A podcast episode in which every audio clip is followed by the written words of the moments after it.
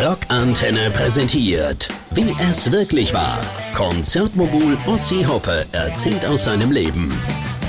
Herzlich willkommen, meine Damen und Herren, zu einer neuen Ausgabe von Wie es wirklich war. Und wie es wirklich war im Rockzirkus, und in diesem Leben und in dem Universum, das weiß eigentlich nur einer so richtig. Und der sitzt mir gegenüber. Das ist Ossi Hoppe. Nach wie vor. Ossi, wie geht's dir? Wie ist das Befinden? Wir müssen heute über sehr viele wichtige Themen sprechen, das weißt du. Ja, ja, ist schon klar. Aber äh, ob ich der Einzige bin, der wirklich weiß, wie es war, das weiß ich nicht. Und ich kann auch nicht alles erzählen, wie es wirklich war, Leute, denn sonst laufe ich Gefahr, dass ich hier noch verhaftet werde während der Sendung. Aber ja, klar, logisch. Einiges wissen wir schon und da können wir ja mal ein bisschen drüber reden und einfach mal so ein bisschen erzählen, was denn so alles Sachen ist. Aber das überlasse ich dem Herrn Moser. Der muss ja die Fragen stellen. Ich stelle jetzt nur eine Frage. Denn das ist eine Sache, über die wir wirklich noch nicht so explizit in all den äh, Ausgaben jetzt äh, gesprochen haben. Und zwar, A, wie wird man Tourneeleiter und B, ich meine, viele Leute sagen so, ja, auf Tour gehen, super geil und um die Welt und, und so weiter und hast du nicht gesehen. Die haben, glaube ich, eine sehr optimistische Vorstellung von dem, was dieser Beruf mit sich bringt.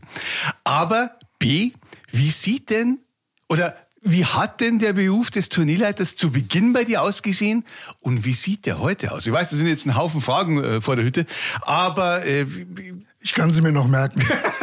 das finde ich super. Dann lass uns mal anfangen. Ich meine, wir haben schon ein paar Mal darüber gesprochen, wie du zu dem ganzen Beruf gekommen bist. Du hast gesagt, eigentlich eher wie die Jungfrau zu dem Kind und einfach mal machen und nicht viel darüber wissen.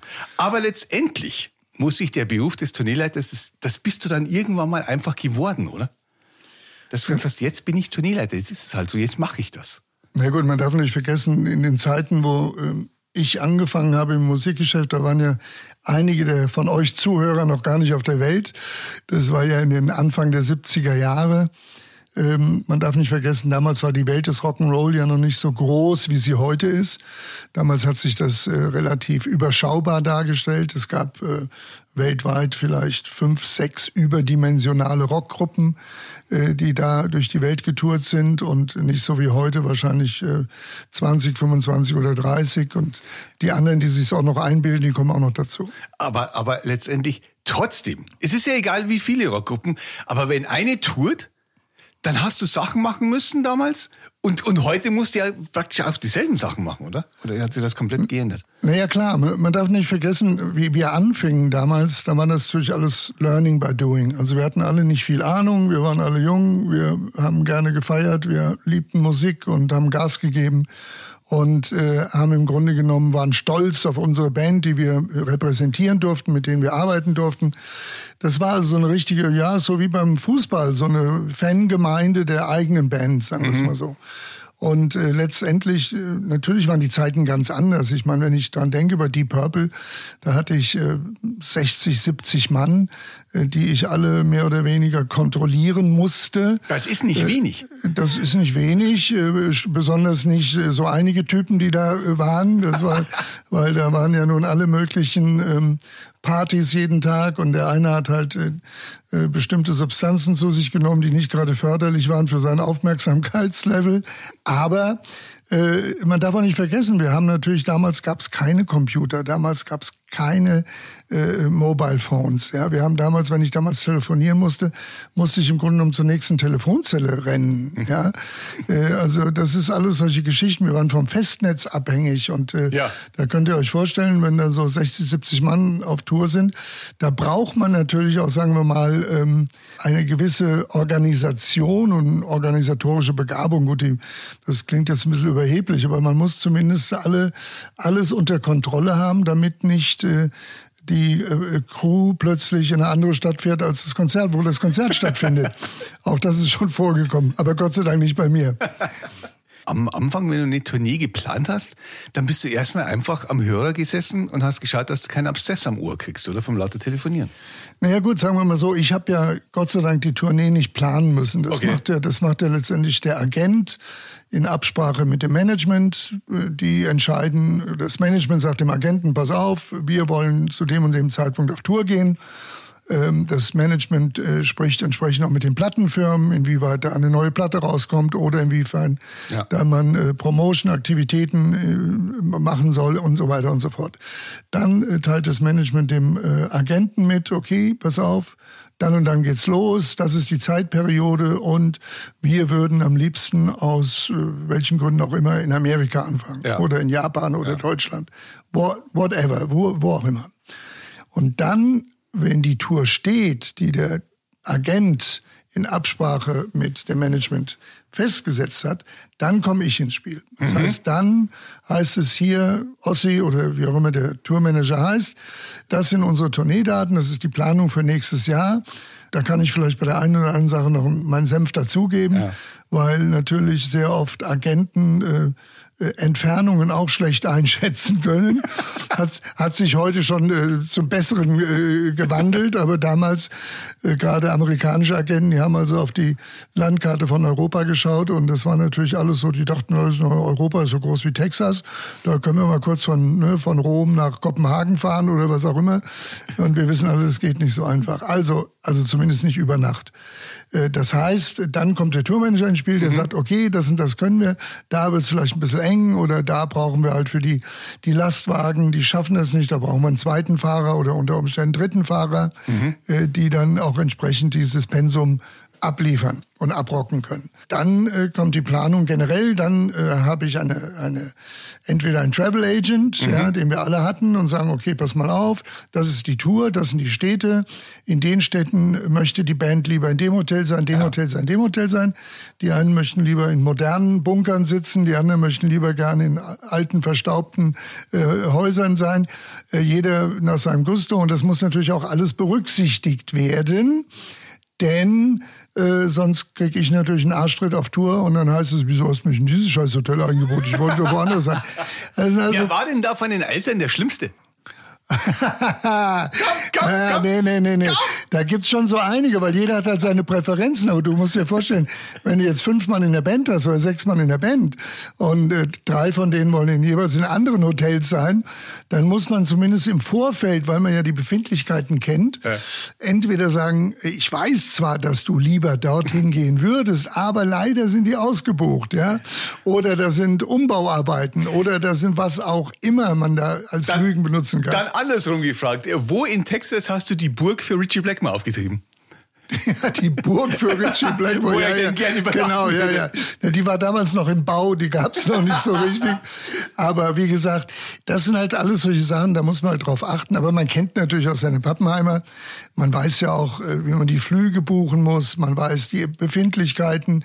Man weiß, wer wann lieber früher aufsteht. Wer, man weiß, wer lieber am Day Off noch in der Stadt bleibt oder den Day Off als Reisetag benutzt. Bei uns war ja grundsätzlich hauptsächlich der Day Off ein Reisetag. Ja. Aber es gibt auch Künstler, die sagen, nee, habe ich keine Böcke, da kann ich wenigstens ausschlafen. Ja. Äh, dann fahre ich lieber am Tag der Show hin, was natürlich immer mit Problemen äh, unter Umständen verbunden sein kann, denn es kann ja mal passieren, dass eine Maschine ausfällt ja. oder schlechtes Wetter ist oder was der Geier was und dann äh, tust du plötzlich ein Konzert ausfallen lassen müssen weil du nicht vernünftig genug warst, auf den Tourmanager zu hören. und ähm, naja, das gibt's auch. Aber letztendlich, ich glaube, das groovt sich alles so ein. Äh, man man Moment, weiß, was man macht. Moment, ich finde, du erzählst das tatsächlich sehr routiniert. Ich persönlich hätte fast, ich, ich würde fast einen Horror kriegen zu sagen, okay, ich muss jetzt rein logistisch schauen, wie ich 70 Menschen von A nach B bewege, wenn sich nicht alle gleichzeitig bewegen wollen. Da würde ich durchdrehen. Na gut, ich, ich, ich, ich, empfinde das als sehr stressig eigentlich. Na gut, das Glück, das Glück, was du hast, ist natürlich, der Tourmanager ist zwar für die generelle Planung und, und, und, und, und verantwortlich für das, was auf Tour passiert, letztendlich ja. als verlängerter Arm des Managements. Aber du hast natürlich noch einen, einen, einen Beistand, das ist der Production Manager. Äh, heute wird er noch immer wichtiger, als er früher war. Früher war der Production Manager nur rein für die Produktion zuständig. Also für das, was auf der Bühne abläuft. Ja, genau. Und heute ist der Production Manager auch mehr, der die Planungen für seine Crew übernimmt, mhm. in Absprache mit dem Tourmanager. Das heißt, die Crews sind ja meistens in anderen Hotels. Äh, für die Crews geht die Uhr natürlich anders als, als für die Bands. Ja. Ja, die Crews äh, gehen nachts in ihren Laster, bauen ab, gehen in den Laster, schlafen vier, fünf Stunden und checken manchmal morgens um sieben in Hotels ein, mhm. am Day off, mhm. ja. Mhm. um dann abends wieder rauszugehen, um die Nacht durchzuarbeiten und aufzubauen. Also da gibt's die verschiedensten Varianten, aber äh, sagen wir mal, Crews sind vom, vom, vom, vom Prinzip her anders unterwegs als Bands, das ist ganz klar. Ja, die Uhr von der Crew tickt anders als wie die von der Band. Aber deine Uhr muss ja dann ständig ticken. Ja gut, sagen wir mal, heutzutage hat sich das sehr geändert. Dadurch, dass du natürlich ganz andere Kommunikationsmittel äh, hast. Mhm. Wir haben schon gesagt, du hast äh, E-Mail, du hast äh, dein iPhone, iPad, was auch immer. Äh, das hatten wir ja alles damals nicht. Das ist, mhm. Damals musstest du wirklich schon äh, mit Papierbergen, bin ich dann, ich habe immer einen riesen Koffer dabei gehabt. Äh, alle Leute meinten noch, da kommt der Hoppe, der macht sich wieder wichtig. Nein, Leute, ich habe mich nicht wichtig gemacht, ich musste nur die ganze Scheiße schleppen, äh, weil da waren für jeden Tag, hast du schon mal mindestens äh, für jeden Show zehn Seiten gehabt. Ja. Da musstest du, die eine Seite war äh, die Limousinen, den Limousinenservice, dann hast du den ja. Catering-Service, dann hast du den Veranstalter-Service, dann hast du den Production Manager drauf gehabt, Hotelkontakte, Security-Kontakte und so weiter und so fort. Das musstest du ja alles dabei haben, weil, wie gesagt, Computer hatten wir nicht. Das wäre viel leichter gewesen. Das ist doch abartig. Und dann zum Schluss musstest du nach der Show noch abrechnen, oder? Ja, ja, das habe ich meistens versucht, während der Show zu machen. Sagen wir mal so, die, die Erfahrungen, die wir damals hatten, waren ja ganz andere als heute. Ja. Meistens war es so, dass du eine, eine, eine Gage wurde schon im Vorrein äh, äh festgestellt ja. zwischen dem Management und dem Agenten. Ja oder zwischen dem Agenten und dem Veranstalter. Da wusste ich schon, aha, die müssen so und so viel zahlen.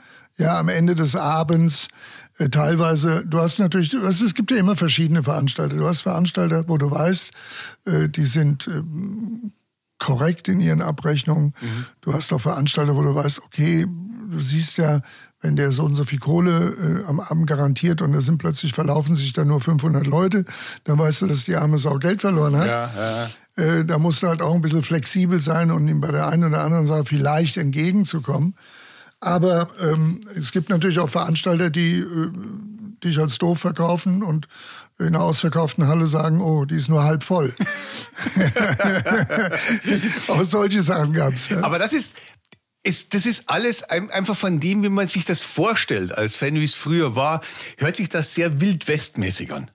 Also so richtig, äh, gab es denn Verträge? Naja gut, es war ja auch Wildwest. Es gab, es, ja klar gab es Verträge, aber ja. äh, wir hatten auch unsere Anwälte und so weiter, wenn es wirklich mal hart auf hart okay. kam. Aber man, man darf nicht vergessen, die Zeiten waren ganz andere. Also wir hatten unsere Agentur in New York, war eine sehr starke Agentur, auch von den Persönlichkeiten, die dort mhm. die äh, Agentur repräsentierten. Ähm, da haben sich die Veranstalter schon überlegt, ob sie sich mit denen anlegen wollten oder nicht äh, jetzt nicht unbedingt darauf bezogen, dass sie vielleicht äh, physischen Ärger bekommen könnten, sondern ja. auch, die haben viele andere Bands gehabt und, ja, und, und. Ja, ähm, Heute ist es natürlich, und, und, und ein Wort war ein Wort, das war bei uns so. Und ja.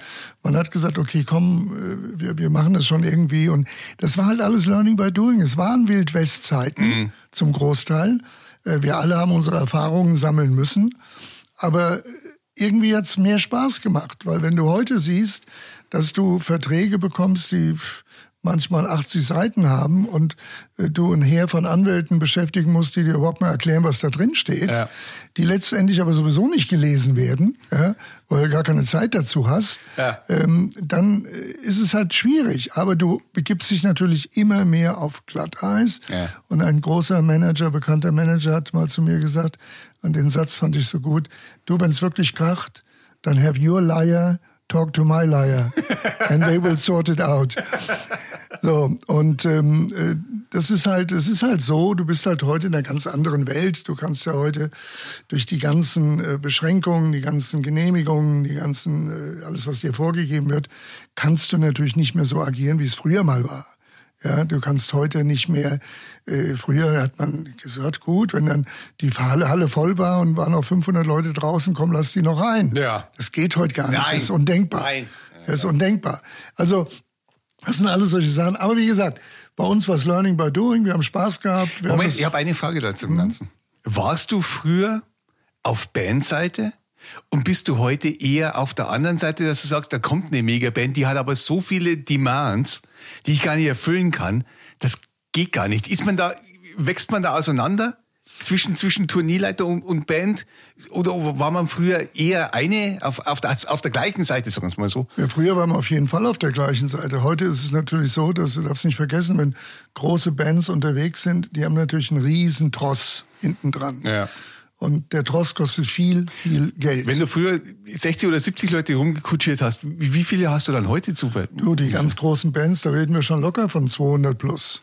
Was ja. machen die da alle? Ja, ja gut, dann hat ja gut, heute hat ja jeder Tourmanager, der hat noch einen Assistenten ja. und der Assistent hat auch noch zwei Assistenten. Okay. Dann hat jeder Einzelne hat seinen eigenen äh, Road Manager. Dann hast du Accountants, ja, das sind meistens nicht einer, das sind meistens zwei oder drei, bei den großen Abrechnungen zumindest. Mhm. Also da tanzen dir schon so einige Leute äh, um dich herum. Mhm. Bei manchen weißt du gar nicht, was die überhaupt machen. Aber gut, okay, so ist es halt. Ähm, aber auch das. Fragen Sie mich beim Radio auch immer. ja, genau. Was machen Sie, Herr Moser? Ich genau. seit 20 Jahren, ich habe keine Ahnung. Nein, aber das ist klar, das hat sich alles geändert. Aber wir wollen auch nicht meckern darüber. Das ist halt der, die Zeit, die, die zeigt das. Und äh, es ist halt so, wie es ist. Und ich meine, äh, die, die, die Dinge entwickeln sich. Nur, was mir an für sich so ein bisschen nachgeht, ist an für sich, dass nicht bei allen, aber bei den meisten Bands oder bei vielen Bands zumindest, mhm. nur noch so der schnöde Mammon im Vordergrund ist. Ja. Man äh, ist, geht nur noch dem Geld hinterher. Ob das jetzt unbedingt von den Bands ausgeht oder auch von Agentenmanagement, sei mal dahingestellt. Aber es ärgert mich an und für sich, weißt du, wenn, wenn ein Agent heute mit mir redet und sagt, ja, ich will aber so viel Geld haben als Garantie für eine Show, sagen wir in München in der Olympiale. Ja. Ja. Dann ist meine nächste Frage oder die von meinem Sohn immer die zu sagen, äh, was will denn die Band? Mhm. Ja, weil die Frage ist ja, mit welchem Ticketpreis fühlt sich die Band gut, mhm. die sie ihren Fans zutrauen können? Mhm. Und wenn wir den etabliert haben, dann kann ich dir auch sagen, was ich dir garantieren kann. Mhm. Aber ich kann dir nicht irgendeine Summe ja, äh, um die Ohren werfen, ja. weil die Summe letztendlich richtet sich nach dem Ticket oder der Ticketpreis richtet sich nach der Summe. Ist doch völlig klar. Wenn ich äh, eine Million, um mal ganz hoch zu greifen, irgendwo garantiere, dann muss entsprechend der Ticketpreis nach oben ja, gehen. Klar. Garantiere ich aber 100.000, dann ist er entsprechend weniger. Also letztendlich die Vorgaben für solche Ticketpreise liegen letztendlich an der Band und natürlich auch an teilweise horrenden Kosten, mhm. die der Veranstalter zu begleichen hat. Mhm. Ja, weil Leute sagen immer zu mir, Mensch, du musst ja so viel Kohle verdient haben. Ja, die kommen ja immer nur zu den ausverkauften Shows. Ja, wenn ich irgendeine Band ja. im, wenn ich irgendeine Band im Club, wenn ich jeden Fan, die 20, die da kommen, per Handschlag begrüße, da ist keine Sau von denen da. Kriegst du was für Merchandise ab? Nein. Alter, okay. Das ist ja so ein großer Faktor geworden. Ja, ja, natürlich, klar. Also wie gesagt, äh, es sind viele, viele Einnahmen für alle. Und ich meine, wenn man, wenn man Bands hat, die, die, sagen wir mal, äh, eine durch ihre Managements und ihre Agenten eine Fairness an den Tag legen, die nach dem Motto gehen, jeder soll was verdienen für seine Arbeit, die mhm. er tätigt, dann ist es okay. Mhm. Ja, also mhm. da mal zu sagen, zum Beispiel, KISS, ja, das ist so ein Beispiel, ja, die sind okay, mhm. weil die sagen halt auch, oder das Management auch, ja klar, du sollst auch verdienen, weil ich weiß, wenn du was verdienst, tust du auch einen guten Job mhm. abliefern, ja. Mhm. Äh, wenn natürlich jemand versucht, uns für doof zu verkaufen, ja, dann äh, zeigt man, dass man nicht so doof ist. Mhm. Ja, und unabhängig davon, wenn du bei den großen Künstlern nichts verdienst, kannst du die Kleinen nicht finanzieren. Ja. Ja, und, und, und, und das ist ja das Problem, was wir haben, dass viele, sagen wir mal, ein Management, die zehn Bands unter Vertrag haben, als Beispiel, manche haben mehr, manche weniger, wie auch immer. Ja, von den zehn Bands ist eine große Band und neun kleine. Ja. So. Ja. Und dann heißt es nachher, ja, aber du hast doch auch in München äh, die Olympiale ausverkauft mit meiner Band ABCDE. Und dann sage ich, ja, das ist gut, du hast mich aber nichts verdienen lassen. So, und wenn ja. ich jetzt, und wenn ich jetzt äh, irgendwo in München spiele, im kleinen Club, mhm. vor 300 Leuten, ja, dann erwartest du von mir, dass ich Geld drauflege. Mhm. Mache ich gerne, ich investiere auch gerne, wenn wir denn das Geld dafür haben. Mhm. Dann musst du mir aber auch erlauben, bei den großen Bands Geld zu verdienen.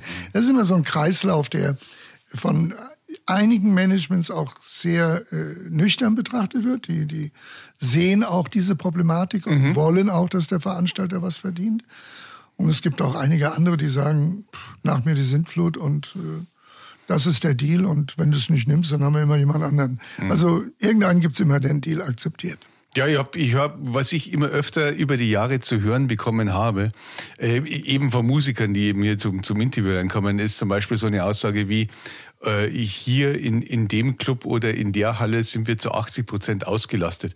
Und ich gedacht habe, das hätte ich 1986 noch nirgends zu hören bekommen von der Musiker, dass wir irgendwo zu 80 Prozent irgendwas haben. Also ja, das, ist, ja, halt so, das ist so ein Business-Sprech geworden. Ja, ja, natürlich. Das also. ist ein Business, ein Business-Sprech geworden und, und wie gesagt, in den, in den alten Zeiten, Leute, da haben wir das gemacht, weil wir Bock drauf hatten und die Bands waren, waren, waren geil drauf, ja, zu spielen und egal, ob der Club 100 Leute da waren oder 300 oder 500, völlig scheißegal, die haben gespielt, haben genauso gerockt, ja. äh, wie sie es dann später gemacht haben. Und deswegen ist es ja auch so, dass die, die ganz großen Rockbands ja einen langen Weg genommen haben, um dorthin zu kommen, wo sie hingekommen sind.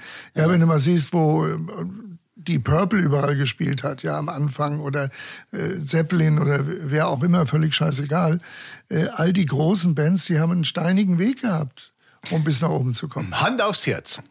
Wie oft bist du in einer Nacht- und Nebelaktion mit einer Band aus der Stadt geflüchtet? mit der vollen Kasse in der Hand. Ja, das kam schon mal vor. Das kam schon mal vor, dass ich mit einer vollen Kasse ähm, über die Dächer flüchten muss, musste, weil äh, das waren in den, in den 68er, 70er Tagen, wo wir dann hatten wir ein Konzert. Das steht aber alles in meinem Buch, was irgendwann mal rauskommt. Aber dann hatten wir mal ein Konzert. Ich versuche so, so un, unspezifisch wie möglich zu beschreiben. Aber hatten wir mal ein Konzert und das war natürlich damals in der Zeit der äh, Studentenbewegung in Deutschland, so nach dem Motto, äh, Musik ist für alle da und wir brauchen nichts zu zahlen. Freiheit für Dutschke. Freiheit genauso in etwa. Und ja, und da haben die natürlich gemeint, sie könnten da mal kurz mal die, die Tore sprengen und dann umsonst in die Halle kommen. Die war aber schon voll. Mhm. Und dann hat man natürlich als Veranstalter gedacht, oh oh, schnell weg, bevor es hier brenzlig wird. Und nochmal Hand aufs Herz. Du bist mit den größten Bands der Welt damals gereist. Du warst überall dabei, du warst überall äh, irgendwie so das fünfte Bandmitglied. Wie war das mit den Mädels? Also erstmal wäre ich gerne das fünfte Bandmitglied gewesen, dann hätte ich viel Geld verdient. Wel welche Mädels? Ja, welche Mädels wohl? Ja. Komm, komm, lass raus, Ossi, komm. Ich weiß, da hast du doch, da war doch, ja, ja, also da hat die doch auch kein Wetze hingetrübt hier, oder? Ich war an und für sich mehr der schüchterne Typ. Aber nein, Quatsch. Es gab natürlich früher die, die, die Groupie-Bewegung. Ja. Ähm, die war natürlich, Erzähl mir. Die war natürlich sehr groß mhm. und äh, es gab ja da so, ähm, sagen wir mal, man kennt oder kannte sich dann schon über die Jahre. Mhm. Und je mehr man sich kannte, desto mehr hat man die Finger davon gelassen, so. weil man sich erinnerte, oh, die war doch das letzte Mal mit dem Bassisten oder die war doch, oder wo ja, auch okay, immer. Okay, okay. Aber dann hattest du in der Groupie-Bewegung auch so Spezialistinnen. Die einen waren so mehr oder weniger auf den Schlagzeuger fixiert, die anderen mehr auf den Solo-Gitarristen, die anderen auf den Bassisten und natürlich auf den Sänger. Ne? Der war natürlich immer der Fokuspunkt Nummer eins. Aber man kannte natürlich dann diesen alten Spruch, man ist eine Pappenheimer. Und ganz ehrlich gesagt, ähm, da wirst du auch ein bisschen, ähm, sagen wir mal, abgehärtet und dann sagst du auch irgendwann, irgendwann sagst du auch, nee, du weißt lieber nichts zu Weihnachten. Aber es, es war schon so, dass natürlich damals in der Bewegung, du darfst nicht vergessen, wir waren alle, wir waren alle jung, wir waren Anfang der 20er, wir haben Gas gegeben, Partys ohne Ende und natürlich waren die Verführungen schon sehr groß. Ist es heute anders bei den jungen Bands? Jein, also es hat sich auf jeden Fall äh, sehr reduziert, sagen wir mal, vielleicht nicht bei den Boybands, ja, mhm. äh, bei den ganz jungen Teenies, ja, äh, aber das hat sich, sagen wir mal so, die, die, die, der Grund, warum Groupies damals so aktiv waren, was die Rockzeit betrifft, war ja, war ja nicht so unschuldig wie heute bei den Teen-Events. Da waren schon gewisse Planungen dahinter. Und ähm, wen kriege ich am schnellsten in die Kiste? Äh, ich glaube, dass heute. War da ein Wettbewerb unter den Groupies? Ja, sicher. Mhm. Bin ich mir ganz sicher. Mhm. Aber ich denke mal, vielleicht gab es sogar eine Punktebewertung, ich weiß es nicht. Aber ich, ich glaube, heutzutage, die Kids sind da schon ein bisschen unschuldiger, sagen wir in Anführungsstrichen. Und dass sie so, sagen wir mal, diese, dieses, dieses, diese Idole, die sie sehen mhm. und die, die, sie, die sie auch äh, lieben, dass das eine ganz andere Grundlage hat als äh, also nicht so verdorben ist, wie das der Groupies damals auf sich hatte. Wie viel Ärger hattest du denn mit Groupies früher? Ich meine, das ist tatsächlich, ich meine, jeder Musiker hat wahrscheinlich irgendwie, ist auf ein paar Groupies gekommen und die mussten ja an dir vorbei, oder? Das ging doch gar nicht. Anders. Ja klar, vor allen Dingen gab es immer dann Ärger, wenn der eine oder andere sagte, die will ich nie wieder sehen und, und, und die dachte natürlich genau, oh, der liebt mich doch, ne, so ungefähr, ne? Äh, ja, das, das gab dann schon ein paar Mal so äh, ziemlich ähm, harte Unterhaltungen, aber so, so ist es halt. Aber wie gesagt, äh, die Groupie-Szene hatten wir dann, aber das war Teil, Teil der ganzen Rockbewegung damals, ja. Ich meine, mhm. jeder hat über die Groupies geschrieben. Der, der Begriff Groupie wurde ja plötzlich ein Standardbegriff ja, in, überall in den Medien, in den, in den News und so weiter und so fort. Aber auch das hat sich relativiert und heute ist es bei weitem nicht mehr so. Klar gibt's, ich glaube, die, die, die, die Fans heute sind da ein bisschen, sind ja schon ziemlich anders gepolt als früher. Hm, okay. Ja, du, ich, ich hätte es nicht wirklich miterlebt, aber äh, klar, Verstehe ja, wie gehst du denn mit deinen Groupies um? mit welchen Groupies? Das, das Altersheim hat noch zu. Mal das, weißt, du, weißt du, das ist das Schöne am Radio. Ich kann trotzdem Samstagmorgen zum, zum Einkaufen gehen. Keine Sau erkennt mich. Das ist alles ja. super. Ja. ja, das Lustige war, ich habe letztes Mal, war ich das schon eine Weile her in Hamburg und da äh, waren auch immer, Hamburg waren immer so einige äh, Groupies, äh, die man so über die Jahre dann kannte. Ja, ja. Und die waren ja mal früher wirklich äh, teilweise sehr hübsch, muss man ja sagen. Ja, ja, du, klar. Vers der Versuchungslevel war schon ziemlich groß, aber jetzt habe ich die getroffen wieder und habe ich auch gedacht, oh je, oh je. Gott sei Dank, ja, ist da ja. nie was geschehen. Ja. Also es war schon ein bisschen. Und wer heute noch mit äh, 65 oder 70 noch im Mini mit äh, mit den ganz kurz ganz kurzen Mini rumläuft, dann musste schon äh, ganz schwer die Luft anhalten. Aber komm, jetzt noch, noch mal Butter bei die Fische. Wenn Kiss kommen, mhm. und ich weiß, Genie ist verheiratet, mhm. aber Genie hat doch früher gar nichts aus der Speisekarte weggelassen, oder? Ja, er war immer gerne gut essen. Eben. Ist er denn das heute auch noch? Oder sagt er sich, komm, lass die Mädels links liegen, ich fahre ins Hotel? Nein, ich denke, das, das relativiert, relativiert sich wirklich und darfst nicht vergessen. Äh, der, der, sagen wir mal, der, der, der Anspruch, den man hat als Mann, äh. Äh, als älterer Herr, so wie ich es jetzt bin, ist ja ein ganz anderer geworden. Ja, äh, wenn du 20, 25 bist, dann ja, ist es natürlich was ganz anderes, als wenn du heute sagst, du, I've seen it, I've done it, I've been there und dann sagen wir mal, ist die Auswahl reduziert sich da schon schon ziemlich. Ja. Und äh, Gene ist na klar, der Gene ist ein Flachser, der Gene liebt es, äh, mit Leuten zu quatschen. Und Gene liebt Frauen. Ja, natürlich liebt er. Halt, wir, wir, Entschuldigung, wir alle lieben ja, Frauen. Ja, natürlich, aber die, äh, liebt es noch ein bisschen mehr, oder? Also. Weiß ich nicht, aber ich meine. Äh, weißt du nicht. Nur weil er so eine lange. Wir nix hier. Naja, gut, also sagen wir mal so, er, er, er redet gerne mit Leuten. Er, er, ist natürlich ein großer, sehr bekannt, ist klar. Hm. Aber ja. ich glaube auch dadurch, dass sich die Zeiten sehr geändert haben, gerade in Amerika, wo du ja sehr leicht äh, Klagen unterworfen wirst, ja, äh, tut sich das natürlich heute ganz stark reduzieren. Ich glaube nicht, dass irgendjemand, der ein bisschen was im Kopf hat, die Gefahr äh, eingehen möchte.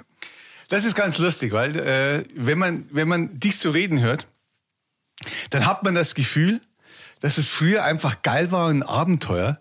Und heute, wenn es zu einer Tournee kommt, zu einer Tourneeplanung, und egal wie geil die Band ist, dann bist du dann doch eher bürokratisch unterwegs. Und das Ganze ist ein, ein Arbeitsvorgang geworden. Ja, auf jeden Fall ist es ein Arbeitsvorgang, denn letztendlich, weißt du, bist du ja als Veranstalter oder als Roadmanager, Tour, was auch immer, mhm. bist ja dafür verantwortlich, dass die Band in, in, in 90 Minuten oder manchmal mehr, manchmal weniger ein super Set abliefert, mit ja. dem Sie zumindest zufrieden sind. Ja, ähm, ja. Und von daher gesehen, klar ist es ein bürokratischer Vorgang. Man, man hat gewisse Regeln zu befolgen, man weiß genau, wie es läuft. Das ist nichts anderes als ein, Fußballspiel. Ja? Der, Schiedsrichter hat das ja auch. Du musst das Spiel anpfeifen, ja? du musst sehen, wo die Fouls sind oder wo ein Abseits ist. Ist ja bei uns nicht anders. Das nennt sich dann nur nicht Foul und Abseits, sondern das nennt sich Kontrolle dort, Kontrolle da oder was auch immer. Also ich denke mal letztendlich, ähm, äh, ja, das ist schon bürokratischer Run, ganz klar, weil wir natürlich auch alle, alle gemeinsam ganz andere Ansprüche stellen. Ja, denn du darfst ja nicht vergessen, früher, äh, wie wir hier gespielt haben, nennen wir mal die Doors, als Beispiel in ja. München im Zirkus Krone, ja, da kamen wir mit einem Laster, mit einem siebeneinhalb Tonner, da war alles drin. Ja. ja. Heute gehen teilweise Tourneen raus, da hast du 120, 150 Riesenlaster da. Mhm. Ja. Und äh, da werden Bühnen aufgebaut, da denkst du, du bist irgendwo äh, bei der NASA, ja, kurz vorm Abschuss einer Rakete. Also es ist schon, es ist schon irre. Und auch die Technik hat sich ja so verändert, ja. etc. etc. Ja. Die Frage ist halt immer, deswegen sage ich ja immer, warum sind die alten Rockbands in, in der Fülle, mhm. in der Fülle, es gibt heute auch gute Rockbands, gar keine Frage, aber in der Fülle sind die alten Rockbands so viel mehr ja, in der Qualität, in den, Songs und so weiter und so fort, als heute. Mhm. Ja, warum? Weil ganz einfach früher es einfach darum ging, Spaß zu haben, rauszugehen, deine eigene Mucke zu machen. Und heute wird, ja. heute ist vieles berechenbarer geworden. Ja. Mhm. Und manche, die können gar nicht so gut spielen. Berechnender. Berechnender, richtig. Oder? Ja. ja, und, und das ist halt, das ist halt der Unterschied. Gab es irgendwann einen Zeitpunkt bei dir in der Karriere, wo du, wo du gesagt hast, bockt mich jetzt nicht mehr so. Finde ich, das finde ich jetzt nicht mehr so gut. Das ist nicht mehr so, wie es mal war. An und für sich nicht, äh, äh, weil ich hätte gar nicht gewusst, was ich sonst machen soll. so fängt das ja schon mal an. Äh, mir hätte doch keiner einen Job gegeben, verstehst du? Also ich habe ja nun einige Jobs. Radio, ja, genau. Ich habe ja einige Jobs gemacht in meinem Leben. Ich, mal, ich war mal Türsteher, ich habe Lastwagen ausgefahren, ich habe mal Getränkeausfahrer, ich habe in Farbenfabrik gearbeitet, ich habe auf dem Bau gearbeitet. Also ich habe einige, einige Sachen getan. Aber letztendlich, äh, nee, Musik ist einfach geil, Rock'n'Roll ist geil. Und was mir am meisten Spaß macht, du lernst halt viele Charaktere kennen. Ja, klar. Und äh, natürlich sind auch bei vielen Charakteren viele Ärsche dabei, das ist völlig klar.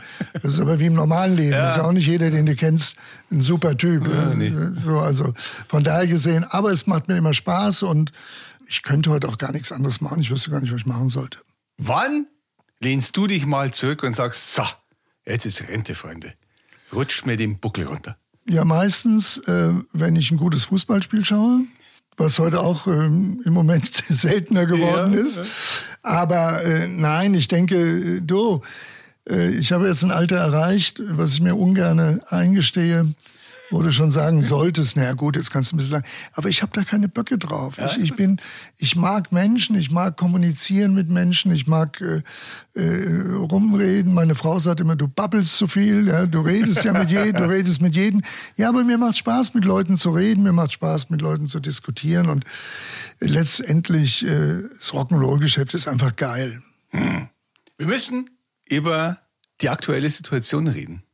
Denn wir, wir befinden uns jetzt gerade im, im, äh, in dem Stadion, äh, Stadium, Entschuldigung, Stadion wäre schön, wenn wir uns befinden Stadion wäre schön, ja. ja genau. Dass wieder alles verschoben wird. Und wieder alles schon für den Sommer jetzt einfach mal ein Jahr äh, weiter geparkt wird, ins Jahr 2022 rein versetzt wird. Äh, wie ist das für euch dann als äh, Tourneeagentur? Ich kann mir vorstellen, dass du, A, fängst du wieder von vorn an quasi. Du suchst wieder Location, musst wieder Termine buchen. Aber B, kommt dann auch was erschwerend hinzu jetzt? Sagst du jetzt, jetzt aber noch schwerer? Also sagen wir es mal so, der, da bin ich froh, dass mein Sohn jetzt sozusagen die Firma übernommen hat, weil der kümmert sich jeden Tag um minutiös um, um äh, Probleme, die gelöst werden müssen, teilweise mit Versicherungen, Gespräche führt mit Offiziellen und so weiter und so fort. Ähm, was unser Problem ja hauptsächlich ist, ist, dass äh, die Politik generell alles so auf den Veranstalter abschiebt. Mhm. So nach dem Motto, ja, dann sagt ihr doch mal ab. Mhm. Wir wissen ja alle, dass wir in vier, fünf Wochen keine Großveranstaltung ja. machen können. Das weiß ja jeder. Nur von der Politik gibt es keine klaren Ansagen. Ist, ist, es der, ist es dem rechtlichen Rahmen geschuldet, dass ihr so knapp ab und zu mal absagen oder verschieben müsst? Naja, das Problem, das Problem ist halt das, dass wir, nein, ich glaube nicht, dass es im rechtlichen Rahmen geschuldet ist. Ja gut, ja, jein. Mhm. Denn letztendlich, äh, ich glaube, jeder hat Angst, eine Entscheidung zu treffen. Mhm. Jeder schiebt, das sehen wir ja in der Politik im Moment, jeder schiebt es auf den anderen, jeder wartet darauf, dass entweder die Angela Merkel mal auf den Tisch haut, was sie versucht, und selbst wenn sie es tut, hört keiner zu. Mhm. Äh, äh, das heißt, jeder schiebt so die Verantwortung von sich ab. Und äh, das ist halt ein großes Problem in der Politik. Und das ist halt auch ein Problem des Föderalismus, für mich zumindest. Weil äh, wenn du ein Präsidialsystem hättest, dann äh, sagt einer, gibt einer die Marschrichtung an und dann läufst du in die Richtung. Weiß ja. aber jeder in Deutschland, wo es auch lang geht. Ja. Im Moment ist ja, ist es ja so, dass die einen das entscheiden, am nächsten Tag entscheiden sie wieder was anderes. Wir, wir Bürger, wir blicken ja gar nicht mehr durch. Und ja. ich glaube, das ist das, was, was uns alle nervt. Ja. Und aber zurück zum, zu unserem Problem als Veranstalter. Du hast natürlich noch ein ganz anderes Problem, äh, was gerade auch die Agenturen betrifft. Mhm. Äh, nehmen wir mal eine große amerikanische Rockband, völlig egal wer es ist. Ja. Die sagen jetzt klar, wir wollen nach Deutschland kommen. Wann kommen Aerosmith? Ja, nee, ja, wir wollen nach Deutschland kommen. Wir haben eine Europatournee geplant. Ja, da haben wir jetzt 30 Termine als Beispiel. Und die finden, selbst wenn sie nächstes Jahr stattfinden, die finden nächstes Jahr statt. Und auch immer. So. Ja, ja. Okay. Völlig egal, wer es ist. So. Ja, was passiert denn, wenn plötzlich nächsten Jahr Deutschland sagt, super, alle sind durchgeimpft, ihr könnt kommen, grünes mhm. Licht, wunderbar. Jetzt haben die aber in Deutschland nur fünf Konzerte, mhm. haben aber die restlichen 25 Konzerte im europäischen Ausland. Mhm. Was passiert denn, wenn plötzlich, aus welchem Grund auch immer, Spanien, Italien oder Frankreich, zwei, drei Länder sagen, nee, bei uns sind die Zahlen wieder so hoch, wir können das nicht erlauben. Mhm. Ja, plötzlich sagen natürlich die Amis, oh, wenn uns von den 30 Daten, die wir geplant haben, hier schon 15 um die Ohren fliegen, mhm. dann kommen wir nicht. Mhm. Das heißt, die Planungssicherheit mhm. ist nicht da. Mhm. Wir können alle nicht richtig planen und, und das ist halt unser Hauptproblem. Ja, ich weiß ja auch nicht, in, in, in, gehen wir mal von Deutschland aus, mhm. äh, wenn ich jetzt, wenn wir jetzt fünf Konzerte in Deutschland machen, wo auch immer die sind, da kann es doch durchaus passieren, dass Bayern sagt, jawohl, super, ja, ja grünes Licht, äh, Westfalen sagt plötzlich nein und Berlin sagt vielleicht. Mhm. So. Und dann kann es dir passieren, dass dir von fünf Städten drei um die Ohren fliegen. Mhm. So, und das meine ich damit. Das ist diese, diese Unsicherheit der Planung und die letztendlich ja auch äh, den Fan nervt, völlig klar. Ja. Der will ja auch eine Antwort haben und sagen, Mensch, scheiße, wann kommt denn meine Lieblingsband? Oder wie kann ich planen? Ich muss ja auch planen. Entweder mein Urlaub oder das Wochenende oder ja, ja. whatever. Ja. Und da sitzen wir halt alle im gleichen Boot. Und das ist was, was mich nervt, was uns alle nervt. Und was mich am meisten ärgert bei der ganzen Geschichte, äh, ist, dass die, die ärmsten Schweine im Grunde genommen sind unsere Roadies. Ja. Ja, die Stagehands, die Roadies, ja. die wirklich nun hart arbeiten, die, die wirklich äh, Jobs haben, die, äh, die, mit denen man ungern tauschen möchte, ja. Und die aber von Woche zu Woche, von Tournee zu Tournee leben. Die haben gar nichts. Null. Ja. Zero. Ja. Und, und das ist einfach eine Sache, die mich einfach fürchterlich ärgert. Und wenn ich dann so Nasen sehe, äh, Offizielle, die irgendwelche Anti-Corona-Demonstrationen erlauben und dann werden auch noch Bühnen gebaut und dann darf auch noch Musik gespielt werden ja. vor 10.000, 15.000 Leuten und wir dürfen noch nicht mal für 500 Leute spielen, ja. ja, dann Leute, tut mir leid, das kotzt mich an. Ja, das kann ich verstehen. Das ist natürlich wahr. Wie glaubst du, wird es denn weitergehen? Glaubst du, dass es äh, später mal, wenn es denn wieder möglich ist, Konzerte gibt, wo nur Geimpfte rein dürfen? Na gut, sagen wir mal, ich, ich, ich will jetzt auch keine politische Rede hier halten. Äh, es, es geht im Grunde, ich glaube also erstmal. Das ist dein Podcast, du darfst ja alles. Ja. Und im Übrigen wähle ich. Ja, genau. Nein, aber ich denke mal, der, der entscheidende Punkt ist, ich glaube, ich persönlich glaube nicht, dass wir vor September diesen Jahres mhm. Konzerte besuchen dürfen in, in der Form, in der wir es gewohnt sind. Äh, kann das ist mir, eh schon sehr, sehr optimistisch, ja, muss ich ganz ehrlich sagen. Kann ich mir nicht vorstellen. Mhm.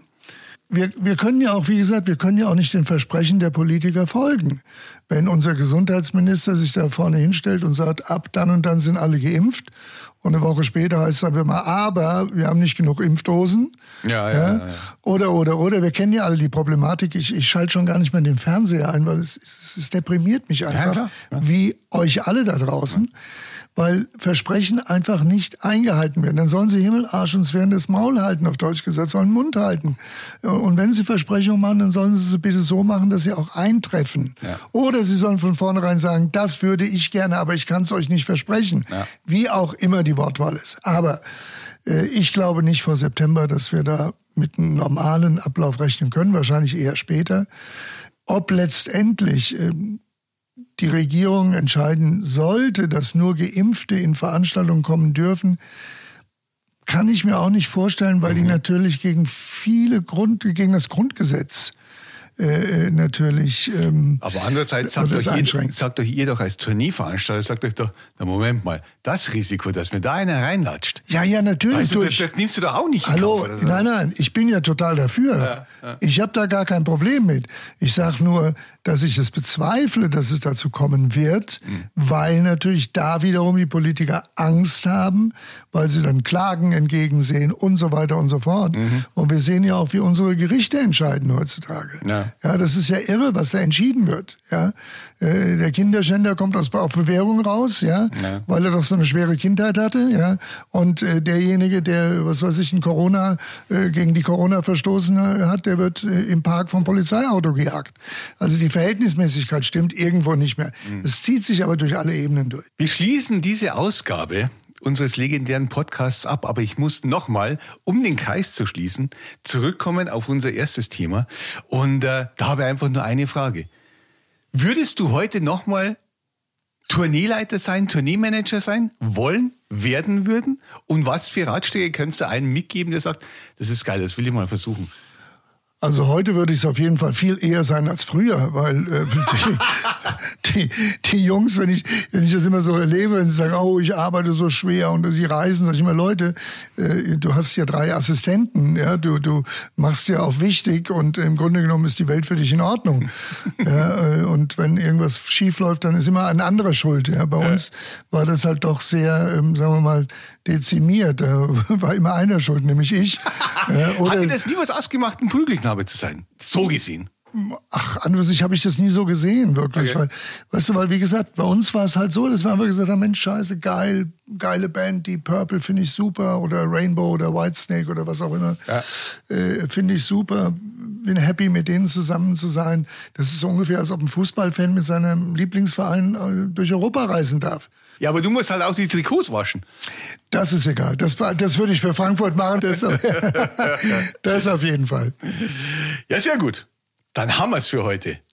Gut. Herr Hoppe. Also, dann Servus, macht's gut, passt auf euch auf, bleibt gesund und denkt dran, long live Rock'n'Roll. Wir hoffen, diese Folge hat euch gefallen. Wenn ihr mehr hören wollt, dann abonniert einfach unseren Podcast. Wir freuen uns natürlich auch über eure Meinung. Schreibt uns immer gerne eine Bewertung. Das komplette Rockantenne Podcast Universum findet ihr auf einen Klick auf rockantenne.de slash podcasts. Wir sagen Danke und bis zum nächsten Mal bei Rockantenne.